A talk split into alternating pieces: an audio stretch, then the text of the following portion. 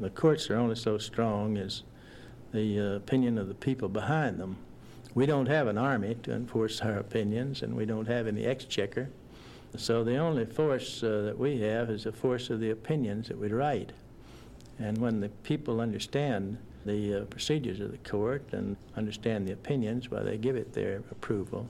And that is a greater force than armies is because it brings about adherence to the opinion and an enforcement of them uh, by acclaim rather than by force. Justice Tom C. Clark, an Associate Justice of the Supreme Court for 18 years until his retirement in 1967, asks our understanding of the work of the highest court in the nation, the United States Supreme Court, the head of the third branch of our federal government, the judiciary. The business of the Supreme Court, like that of most law courts in the United States, is the hearing of cases and the handing down of judicial opinions. But as befits its high governmental purpose, the Supreme Court has its own special makeup and its own procedures, and these, of course, are colored by traditions now nearly two centuries old. We have spoken with several of the men who know the court intimately, and we have asked them to tell us how the court goes about its work. Nine men sit on the Supreme Court the Chief Justice of the United States, and eight Associate Justices, all of whom are appointed by the President with the advice and consent of the Senate. Who are these men occupying so unique and powerful a position in our government? How are they chosen? How long do they serve in office? We raise these questions with Anthony Lewis, a reporter who has with great distinction covered the Supreme Court for the New York Times. Mr. Lewis' day by day coverage of the court brought him the Pulitzer Prize for national reporting in 1955 and again in 1963, and his book, Gideon's Trumpet, is an absorbing study of the court at work. We began by asking Mr. Lewis who the President may appoint to the High Court. There are virtually no formal limitations on what sort of person the President can appoint to the Supreme Court. He needn't even be a lawyer. It depends on who the president is or what he wants to accomplish at the moment. He may have a political end in view. He may, may feel it's desirable for some external reasons to have a Catholic or a Jew or a Negro on the Supreme Court at a particular moment in history. And that's not an invalid consideration. It's an appropriate consideration because the Supreme Court is a political institution. People know and care who is on it. They're not up in the clouds, out of sight, and so that's that is a consideration. There isn't any rule of thumb. There may come a time when a president feels it desirable to appoint someone from the other party. Truman appointed Harold Burton, who had been a Republican senator and a friend of Harry Truman's, not only a friend, but a man he regarded highly as a person of integrity and good judgment. When uh, Eisenhower was president, he appointed uh, Justice Brennan, a Democrat, I think because it seemed desirable at that particular time to appoint a Democrat. I would think myself that I would like it best if presidents uh, appointed members of the Supreme Court on the basis of uh, moral and intellectual and scholarly and character uh, considerations, but very few do. They appoint their friends, their attorney general, you know, that sort of uh, person. And there isn't any rule that says people appointed for a bad reason turn out to be bad judges, uh, because uh, it's very hard to predict how a person will turn out as a Supreme Court justice because nobody's ever had the opportunity to behave like a Supreme Court justice until he does it. There aren't any other jobs available in which you have the last word on what's to be done in this country with no one to say you nay and no limits except your own conscience and no time limit and no voters. You don't have that setting, and so no one knows exactly the way you're going to behave when you do it. Are Supreme Court justices sometime a surprise once on the bench, even to the presidents who appointed them? Examples of uh, justices who didn't turn out the way presidents expected are almost too numerous. Stories, uh, Teddy Roosevelt, who was very, very concerned about uh, antitrust, trust busting, and uh, at a time when the Supreme Court as a group was uh, very skeptical about trust busting, intended to knock down the cases that the government brought, had a vacancy to fill, and it was suggested that Oliver Wendell Holmes of Massachusetts be appointed he asked uh, Senator Henry Cabot Lodge the elder whether Holmes would be sound on antitrust and was assured that Holmes would be sound on antitrust. And Holmes went on the court, and the very first case he had, antitrust case, he was very unsound on antitrust from Teddy Roosevelt's point of view and against the government, and always was on antitrust. The president, we know, must submit the names of his court nominees to the Senate for their advice and consent under the terms of the Constitution. But can the Senate, in fact, block a nomination? Senatorial confirmation of Supreme Court justices has, in my opinion, become pretty much of a joke. Back in the 19th century, nominees were rejected rather regularly, frequently. I'm not sure that it was on any more holy grounds then. I think it probably was politics then as much as now, but it meant something then. A president who nominated someone to the Supreme Court really had to reckon with the possibility that the nominee would be rejected. That just doesn't really seem to happen anymore. Maybe somehow presidents have become more conservative in their choices, and they choose within a narrower area. If they appointed a really eccentric person, perhaps he would still be rejected. I don't know. Indeed, no appointee to the Supreme Court has failed to be confirmed for uh, more than 35 years. How long do the justices serve? The Constitution provides for appointment for life. Appointment for life, what it says in the Constitution is to serve on good behavior, was copied by the framers of the Constitution from the Tenure of Office Act in England. The theory being that judges would be independent of the other forces in government if they didn't have to look for reappointment. And what does it mean? It means uh, really what it says. Uh, people tend to serve on the Supreme Court for very long periods. There have been fewer than 100 Supreme Court justices in the history of the United States. That's not really very many. People have served for 25, 30, 35 years. Well, let's see. There is one member of the present court who's been a justice for 30 years and another who's been a justice for nearly 30 years. Uh, it tends to be a long thing, and it's uh, terminable really only on the, well, by act of God or by the wish of the person concerned. It does lead to problems about age. Uh, there are stories about it, about uh, senility setting in. The famous old story about uh, Justice Field of California, who when he came on the court as a junior justice, was asked by his seven of his colleagues to wait upon the eighth, Mr. Justice Grier, who had been senile for some time and sort of thought in fits and starts. And his colleague said to uh, Field, please go to Justice Grier and tell him he's got to resign. And Field did, and Grier did resign. And then, as it turned out, Field sat on the court longer than anybody else in history. He deliberately wanted to break John Marshall's record, and he did. And toward the end of that time, his colleagues thought he was slipping, and they sent someone around to see him and tell him he really ought to resign. And this person, having heard the story about Field and Grier, thought he'd soften the old gentleman up by beginning, Mr. Justice, do you remember a day many years ago when you had the difficult duty to perform of calling upon your revered colleague, Mr. Justice Grier? Yes, I do dirtier day's work I never did in my life. So it is possible for uh, age to uh, really become a problem, but curiously, we're in a phase right now in which everything seems to be paradoxical. People were afraid about elderly judges because they would be so reactionary. They'd be out of step with the times, and the country would have moved on and they'd still be looking backward. And that, on the whole, was true of the court. And, and certainly Justice Jackson, who was a great student of the court and uh, as well as a member of it, had, I would suppose, everybody, every serious person on his side when he said that the court had generally represented the conservative view of life in the United States. And look at today. Today you have a, a court with a, several people of 70 or over. Certainly, uh, nobody would deny that by the current standards of American politics, the Supreme Court is way out ahead. Uh, I don't know if it's ahead or behind, but good or bad, we, we don't have to decide that. But uh, by the general level of political ideas, the court's to the left, and uh, the court's uh, not looking backwards. What is the particular importance of the office of Chief Justice? Does he have special powers?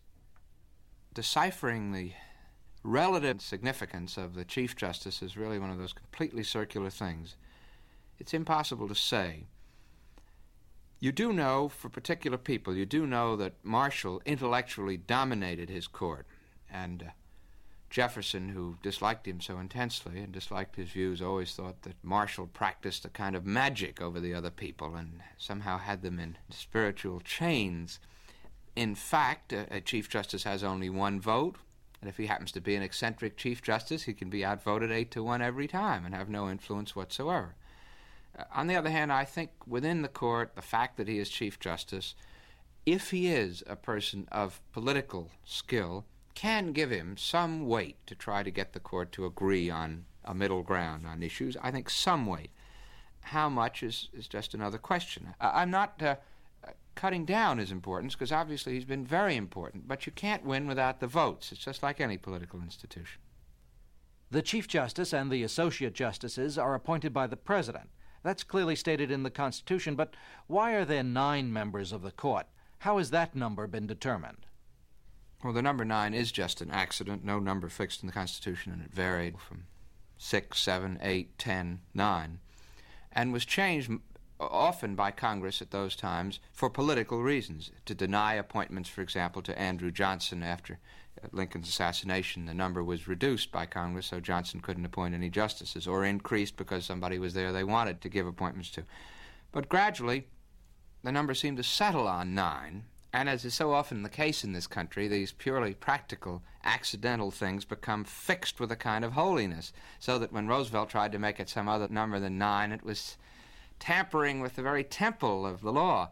There is some point in it, because if the number got much larger, uh, it would really be impossible for the group to operate as a single unit. It's very, very hard to get even three people to agree on anything. Anyone who's tried to get a contract signed that involves more than three people knows that. If you had a larger number, the court would probably have to sit in panels, which would spoil the whole point of having one final voice. At a quick glance, the Supreme Court chamber looks much like any courtroom, except, of course, that there are nine justices seated behind the bench, not a single judge. It is here that the court hears argument of cases at law. Now, all cases are basically quarrels quarrels between people or organizations or institutions but cases which are heard before the Supreme Court are in many ways special, both as regards their number and their significance to the nation. What requirements must a Supreme Court case meet, and how will it come before the High Court? We discuss these and related questions with John P. Frank of Phoenix, Arizona, a lawyer and past professor of constitutional law at Indiana University and the Yale Law School. Mr. Frank has often appeared before the court, and he has written Marble Palace, an informal examination of the role of the Supreme Court in American life. To begin with, we asked Mr. Frank if the court might not make judgments on points of law or general public concern as it might seem wise to the justices. If the matter does not really lend to a lawsuit, it can never be decided by the Supreme Court. Congress is given the power to deal with all of the problems of the American people. And the President really has the power to deal with all of the problems of the American people. The Supreme Court does not. That is to say, because the Supreme Court is limited to cases and controversies or to actual lawsuits, this matter was settled for all future times in George Washington's administration. At that time, President Washington was troubled about some points of international law. And he wrote a letter to the Supreme Court, and he said, Gentlemen of the Supreme Court, would you please tell me what the law is on this subject?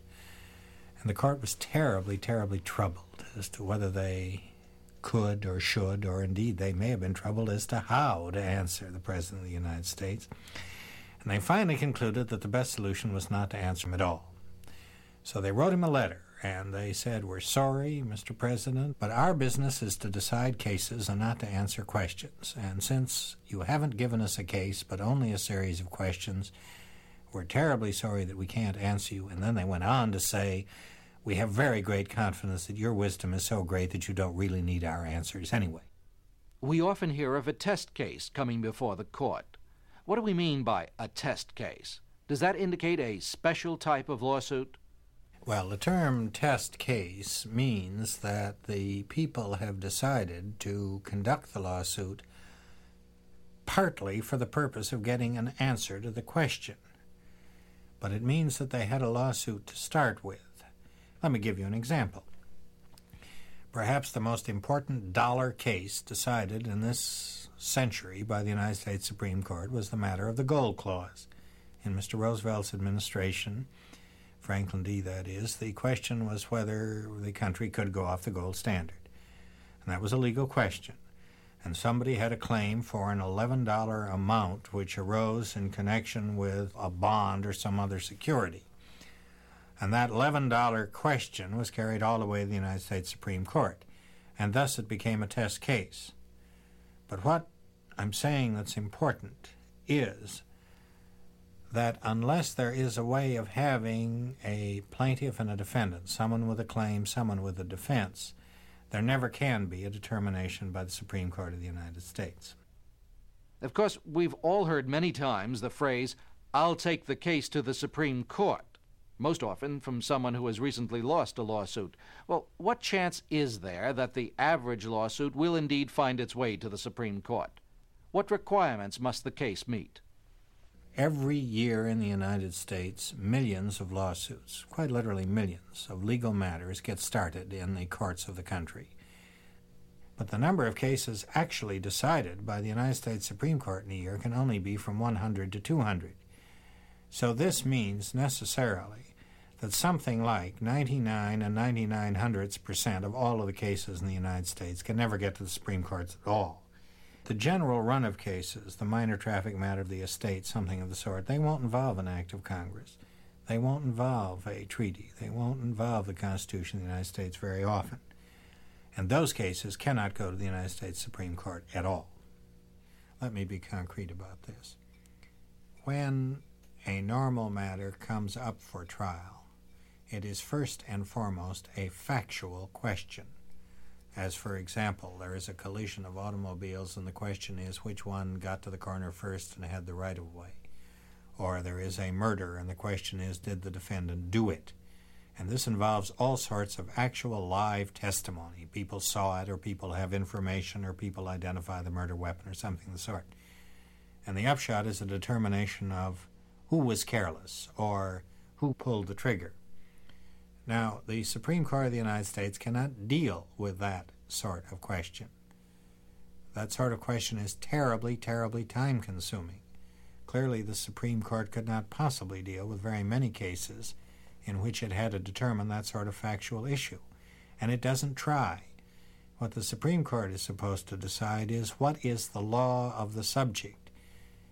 In the rare instance in which an auto accident might get there, the Supreme Court might have to decide what is the function of the jury in that case? Was the matter sent to the jury properly or was it taken away from the jury improperly? But it will not decide who got to the corner first. Or in the murder case, the Supreme Court may decide whether there was a confession which was wrongfully or rightfully obtained. That will be a matter of law but it will not decide who pulled the trigger and who is responsible for the murder. What then is the day to day business of the court? Well, let's take first of all the questions of the interpretation of the acts of Congress, which is, after all, the bedrock of what the Supreme Court has to do day by day. This is its working stuff. The question is, for example, how the Fair Labor Standards Act, the act which governs wages and hours, shall be interpreted. Or take, for example, the problem of the antitrust laws. What is a monopoly? What is a restraint of trade? When is a merger too much of a merger? When does it get to be too big? Now, any of those are questions of acts of Congress. And there are many, many, many acts of Congress. On my shelves in my law office, we have two shelves solid simply of acts of Congress. Any of these can give rise to lawsuits, disputes. The Supreme Court can be called upon to decide any of them. That's one area. Second, and more important, is the interpretation of the Constitution of the United States. In that area, many parts of the Constitution may come up for judicial interpretation. These may involve matters of freedom of speech. They may involve matters of freedom of religion. They may involve matters of criminal justice and criminal process. All of these constitutional questions are fair meat for the Supreme Court, and it is called upon to interpret it many, many times. Finally, there's the matter of the interpretation of treaties. And these may involve questions of interpretation, which are very much the business of the Supreme Court. We have been talking about the kinds of cases which reach the High Court. Where do these cases come from? The answer is that the Supreme Court of the United States is given what is called original jurisdiction. In other words, cases can start there, but only in a very limited number of instances. For practical purposes, those are the cases between states. As, for instance, in my own area, we had a great case of Arizona against California over the waters of the Colorado River. Those can originate in the Supreme Court.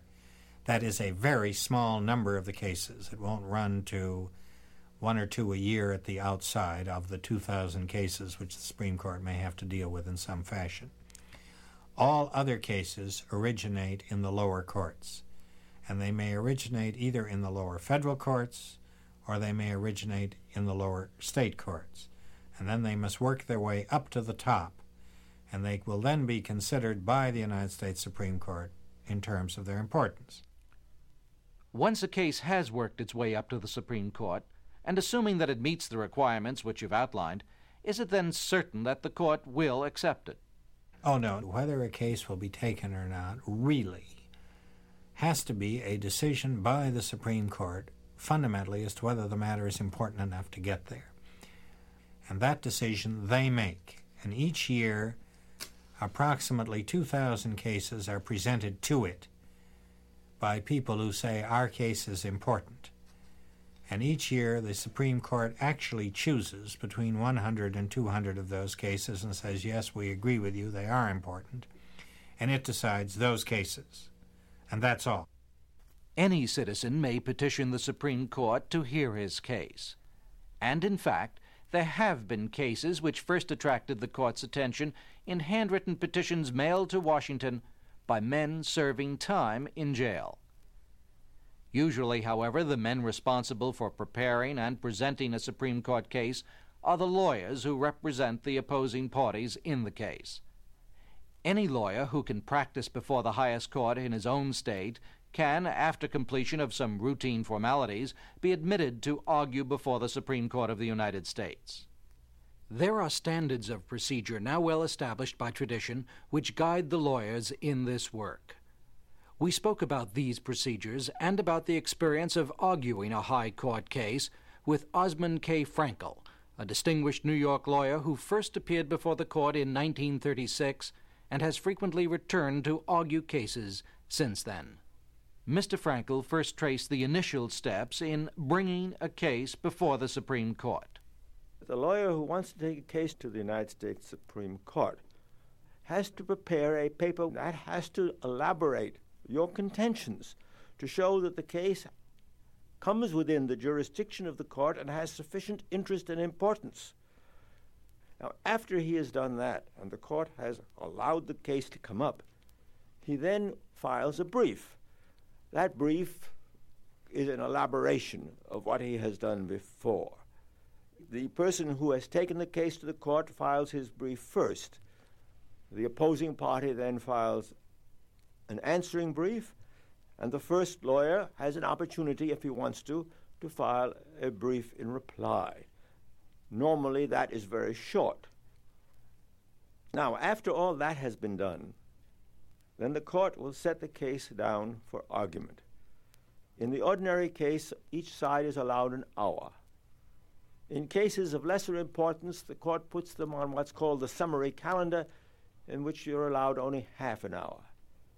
Then the clerk will let you know when the case is coming up. And you're supposed to be there while the case ahead of yours is being argued. Now, that may mean that you have to be there a day before your case is actually reached. Then you sit listening to the case ahead, getting some feeling of the temper of the judges on the particular day. And the crucial moment comes when your case is called and if you're for the person who's appealing, you argue first. What relative weight would you give to oral argument before the court as opposed to the written briefs? I've always thought that oral argument was of great importance. I often think that a lawyer's presentation can arouse the court's interest better than the printed word. Can be something dramatic about it. Even occasionally something emotional about it. So that uh, I've always been a great believer in oral argument. How do you go about presenting a case to the court in oral argument? What do you feel is particularly effective? Now, there are all kinds of ways of arguing to a court. Some lawyers write out their argument. I've even seen a lawyer read such a written out argument, which is abominable. Other lawyers have notes to which they refer. I have never done that. I believe that if a lawyer has studied his case and knows his case, he doesn't need anything. Get up there and talk.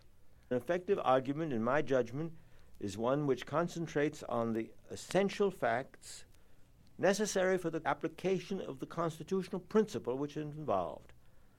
Then, an analysis of that principle in a simple language as possible, and then you should wind up with a sentence which you sort of thought about ahead of time, which may have some eloquence in it if the nature of the case justifies it. Otherwise, it should be a simple, hard, matter of fact argument. And actually, the shorter the better. The very first case I ever argued there was a very important case, as it turned out, and it arose in Oregon, a conviction of a member of the Communist Party by the name of De Jonge, J O N G E, it's spelled, for violating their law punishing the advocacy of the overthrow of government by force. He wasn't charged with having said anything about overthrowing the government by force, but only with having talked about unemployment. This was during the Depression. So I, in about 10 minutes, went into the details of the facts and the opinion of the highest court of Oregon, and then said, This is clearly a denial of due process because he was not charged with anything illegal at all. Adding, What more can a lawyer say? I sat down and I won the case. but of course, I haven't always been as concise as that, and I haven't by any means always been as successful as that. But style varies a great deal even among lawyers today. For instance, years ago there was a lawyer, and he used to argue before the Supreme Court much the way he might before a jury. He walked up and down and he ranted and he quoted the Bible and he talked about the law of God. Of course, they sat there stony faced and paid no attention although he won a great many of his cases because he should have won them. The justices of the Supreme Court are free, I gather, to interrupt and to question a lawyer. A lawyer who has carefully planned his argument is often disconcerted by the fact that the justices will interrupt him. I remember once some years ago I argued a case for nearly an hour and I didn't have three minutes consecutive statement by myself. The justices just piled into me from all over the place. What kinds of questions do the justices ask? The justices, I must say, don't always ask questions which the lawyers think are sensible. They will ask about facts in the case which the lawyer may think have nothing to do with the constitutional issue. It depends on the justice. Some of them are very incisive and have sufficient familiarity with the case ahead of time Others are not so good. Some of them are very keen. Then there are other cases that don't interest them and they don't ask many questions. Can a justice, in fact, help a lawyer in his argument? Oh, yes, many a time. Many a time, a, justice has helped a lawyer by calling his attention to something in the record that he had not momentarily thought of in answer to another question, or by disputing the view expressed by one of his fellow justices. Particularly, that was very true when Black and Frankfurter were both on the court because they were not too happy with each other. And every once in a while, there'd be this crisscross of comment between them. So that frequently a justice will come to the help of a lawyer, sometimes because he thinks the lawyer needs it, sometimes because he delights in opposing his uh, colleague. Many Supreme Court cases involve the federal government. Oh, Lord, yes. Most of the cases the Supreme Court hears involve the government in one way or another. Is it possible to distinguish between the responsibilities of the government lawyer and a private lawyer? Would you do that? Yes. Private counsel have really only the selfish interests of their client to consider. government counsel have to consider a great deal more. For instance, the Solicitor General's office is charged with the responsibility of handling all cases in the Supreme Court. And the first part of that responsibility is to decide when the government, having been licked in a lower court, should the case go to the Supreme Court. And many a time the Solicitor General will not take an appeal, even though the local government lawyer is anxious to have it done, because he doesn't think it's a particularly good case for the issue to be presented to the court. And he'll wait until some better case comes along. Then he has also the responsibility of advising the court that he thinks the other side is right. A private lawyer will practically never do that. But the Solicitor General's office will do what's called confessing error. Now, the court isn't bound to accept that advice, but I've never known it not to. You've mentioned that the lawyer has a relatively small amount of time at his disposal for his argument. Have you found this to be a disadvantage? For the ordinary case, I have never had any difficulty in adjusting myself either to the hour or to the half hour. And I think a lawyer who knows his case should have no difficulty. It is true that sometimes there's been so much questioning that the lawyer feels he should have a little more time. And occasionally the Chief Justice, in recognition of that, will allow him a few minutes more time. But there is a light at the place where the lawyer stands which tells him that he has only five minutes more, and a red light that tells him he has only a shorter period. And ordinarily, the Chief Justice will say, Your time is up, Mr. Fraenkel, or whoever it may be. And you finish your sentence, and then you sit down. The argument of a case before the Supreme Court is public, and anyone is free to take a seat in the courtroom and to listen. But the justices discuss cases and make their decisions in a strictly private conference. Opinions are then written and rewritten, and after a time announced publicly. We were privileged to discuss the decision making process and the writing of court opinions with Tom C. Clark. Justice Clark was appointed to the United States Supreme Court in 1949 by President Truman, whose Attorney General he then was, and he served as an Associate Justice until his retirement from the bench in 1967. Justice Clark has given us a unique first hand look at the court at work. We sit in the court and hear arguments beginning on Monday morning at 10 o'clock and until 2:30 with a half an hour for lunch. We run through Thursday on this schedule. Then on Friday we have what is known as a court conference. We hold it in a room behind the bench, across the hall from the courtroom itself. We do not permit anyone in this room other than the justices. The door is always closed. If someone knocks, it is usually a page boy, and the junior justice in seniority answers it. Usually, uh, the uh, page boy will uh, hand you a note or perhaps a book or something else that may be addressed to one of the justices. Uh, the page boy does not enter the room. Then, when I was acting as uh, doorkeeper, I would take the note or whatever it is to the justice to whom it was addressed. I acted as a keeper of the door for five years, uh, perhaps the highest paid doorkeeper in the world. What do you do when you first go into the conference room? What is the tradition? The nine of us shake hands with one another. I suppose a mathematician could figure out uh, how many handshakes that is. Chief Justice Fuller uh, started this custom uh, many years ago. He thought that it would create uh, more light and less heat uh, during the conference, and I rather think that uh, it does just that. But as you talk about highly controversial matters, sometimes the atmosphere does get a little heated. Although during my 18 years on the court, I received more light than heat from our conferences.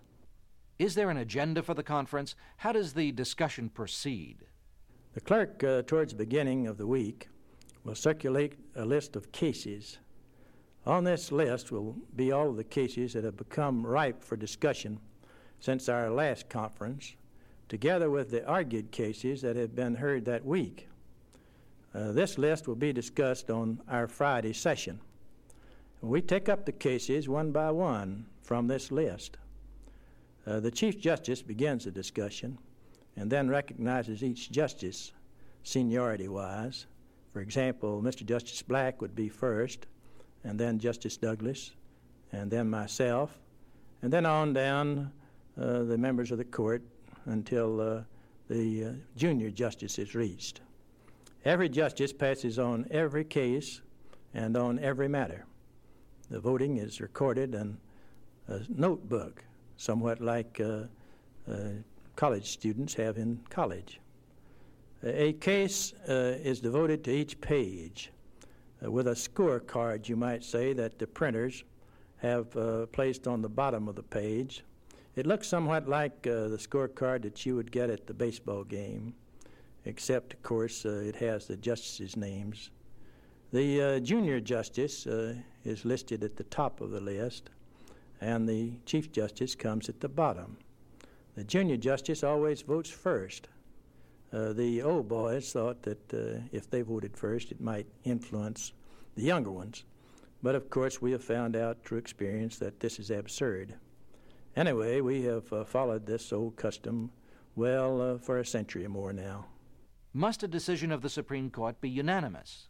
No, I think you'd find that a large number of our cases, while they are unanimous, that we have some, in fact, that uh, might be as low as a 5 4. And sometimes uh, we splinter considerably this is uh, particularly true in certain fields. Uh, for example, uh, pornography uh, is quite controversial and unsettled at this time. If the vote is a 5 4, well, it usually finds its way on the front pages of the newspaper. Uh, if it's unanimous, uh, the editors quite often uh, put the notice of it over in the want ads. When a case has been voted upon, how is the opinion of the court written? After the vote is taken, the senior justice on the majority side, usually uh, that is the Chief Justice, assigns the opinion to be written to one of the justices. After a case is assigned to you for writing, of course, you, uh, well, you've studied it at least uh, four times. Uh, I will try to outline to you the way in which I handle the writing of opinions. I'm sure that other justices do it otherwise. I first go through the briefs and I pick out the points of the record uh, that the lawyers for each side have indicated are important. And then I prepare a statement of the facts. Uh, then I develop the theory of the case, that is, the legal theory. And I uh, outline the points uh, that will be necessary to decide in the opinion. Uh, sometimes, uh, after I've done all this, I then write out the opinion in longhand on yellow scratch paper. Other times, I would dictate the draft to my secretary or to a machine. then, after it is typed, I give a copy of the opinion to my law clerks, and they check all of the citations and the manner in which the opinion is organized the form and one thing another, and they make suggestions to me. Uh, finally, after I get a draft that uh, I think uh, will muster uh, at least uh, the ones who voted on my side, I then uh, send the opinion down to the printer. We have a print shop here in the basement, and it takes about an hour or so for them to print up the copy. The printed copy then goes to the other members of the court? Do the justices comment or suggest changes? Uh, yes, we circulate the printed copy, and uh, we soon start getting uh, what we call uh, returns. Each justice sends back his views, which usually are written in the margin on the face of the first page of the opinion. The justice uh, sometimes writes on the side of the page uh, some comment. For example, he might, he might say to me, Dear Tom, okay, and he might initial it. Uh, if he wishes, uh, he might add to that, uh, but see page 5. And then when I turn over to page 5, I see that he has written something that he wants added or he has stricken out, perhaps a whole paragraph. For the most part, uh, we strive for one opinion for the whole court and for one dissent. The dissent, incidentally, is not assigned as is the opinion of the court. It, uh, you might say, gravitates to the justice who has the most uh, flaming torch. Well, you usually know who that is because at the conference, uh, he's been pretty vehement in uh, his statements and decided in his views. Most of the time, the justice uh, would circulate a little memorandum uh, in which he would uh, tell the rest of the court that uh, in due time he will circulate a dissent. Then, when the dissent comes around, why, then I read it over very carefully again and make some changes in order to meet the dissent if that's necessary. In uh, writing uh, your answer to a dissent, you never mention the dissent. you just say some claim, or you might say, it is said and then you strike down the dissent as best you can with strong, pretty strong language. Well, this procedure continues on for some time. I remember one time, uh, well, way back 15 years ago, uh, I held opinion up for seven or eight months, uh, waiting for all the dissents to come in. But usually uh, we get an opinion down, oh, I'd say within uh, oh, two to three, four weeks. The justices have a rule. Um, well, it's just an unwritten understanding, you might say, uh, that any justice uh, may change his mind on any vote. In other words, the votes are all tentative. Uh, I've seen the vote of the whole court change, as a matter of fact, and the judgment itself even go the other way. And in one instance, I remember uh, it went that way unanimously. What can a justice do who may agree with the majority but who prefers to reach their decision in a different way? Well, uh, he could file uh, what we call a concurring opinion. A justice can write anything he wishes. He can dissent or he can concur in the majority opinion, or he could just join in the judgment and write out in full uh, his reasoning if he wished to, or he could just say, Mr. Justice Clark uh, joins in the result. How is the opinion of the court made public? We make our opinions uh, public at an open session of the court in the courtroom. We do what we call handing down the opinion. That is, it is announced. The justice who writes the opinion usually announces it. The announcement would be a short statement. Usually it would take oh, three or four or five minutes. Uh, he tells uh, what the opinion is about. Then each dissenter can announce uh, his dissenting opinion. Uh, you know, the court is steeped in tradition. Uh, this uh, routine that I've outlined about handing down opinions takes time, as I said. indeed, some people say that we lose from three to four weeks handing down opinions this manner, and that we could decide perhaps oh, 25 or 30 more cases each year. Uh, but as a matter of fact, why, I rather doubt if we could do that. And the handing down of opinions has become such a custom with the court that I doubt if it will ever be changed. It draws attention to the opinions of the court, and they being very uh, important opinions, why it uh, has some dignity that you can't have when you just file an opinion with a clerk and some uh, newspaper reporter picks it up. It doesn't have the force, you might say, than when he's heard it in the courtroom from the mouth of the justice who wrote it. Uh, many people do not think about the significance of courts. The courts are as important, well, I think more, more important, in fact, than any other branch of the government. Indeed, they have the last word in our system of checks and balances. Even though a law is written uh, by the legislature, it must be interpreted in the courts, and so in the final analysis, whether a law meets the test of the Constitution is for the courts to decide, and in the ultimate, the Supreme Court of the United States. And this is equally true of every executive decision of the President of the United States. The business of the Supreme Court is, of course, the business of all of us, and it comes home to us in many ways.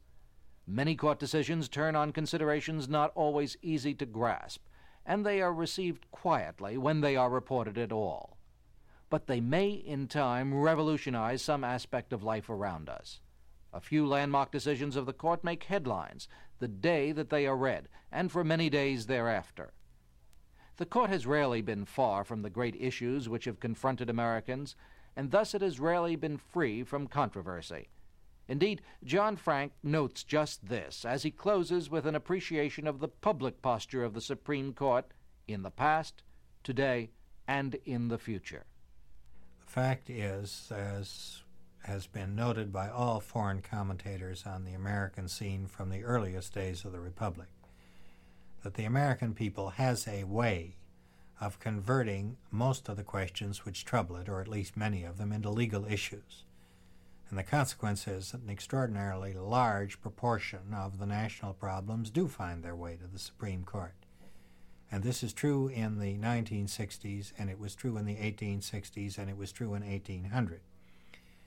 But when the court is deciding, for example, how confessions shall be handled in the lower courts, or what is to happen in the police station, or what is to happen in relation to racial segregation, or what is to happen in relation to prayers in the public schools. In other words, when the court is deciding a great issue, the problem of the enforcement of its judgment will depend fundamentally upon the receptivity of the country at that particular point to that particular rule. And there may be a good deal of resistance, either passive or non passive, and it may take the court a very great many years to carry its conclusions into effect. Thus, Chief Justice Warren has frequently been maligned by those who are distressed with the direction in which he leads the tribunal over which he presides. But not a word has been said about Chief Justice Warren one whit harsher than the words that were said about Chief Justice Marshall 150 years ago, who, by the wisdom and force of his decisions, largely formed the American Republic and gave the structure to the government we know. So the matter of having the Supreme Court in controversy is not peculiar to our time and is not really radically more in degree at the present than it has been at many intervals in the American past. There have also been dead periods in Supreme Court history. In the year 1952, I wrote a piece called The Supreme Court Dash the Passive Period and the general theme of it was that just plain nothing was happening in the Marble Palace, and for a time that was true. But I must say, events have proved that there's been a dance or two in the old dog yet, and I rather suspect that it will be that way for the rest of American history.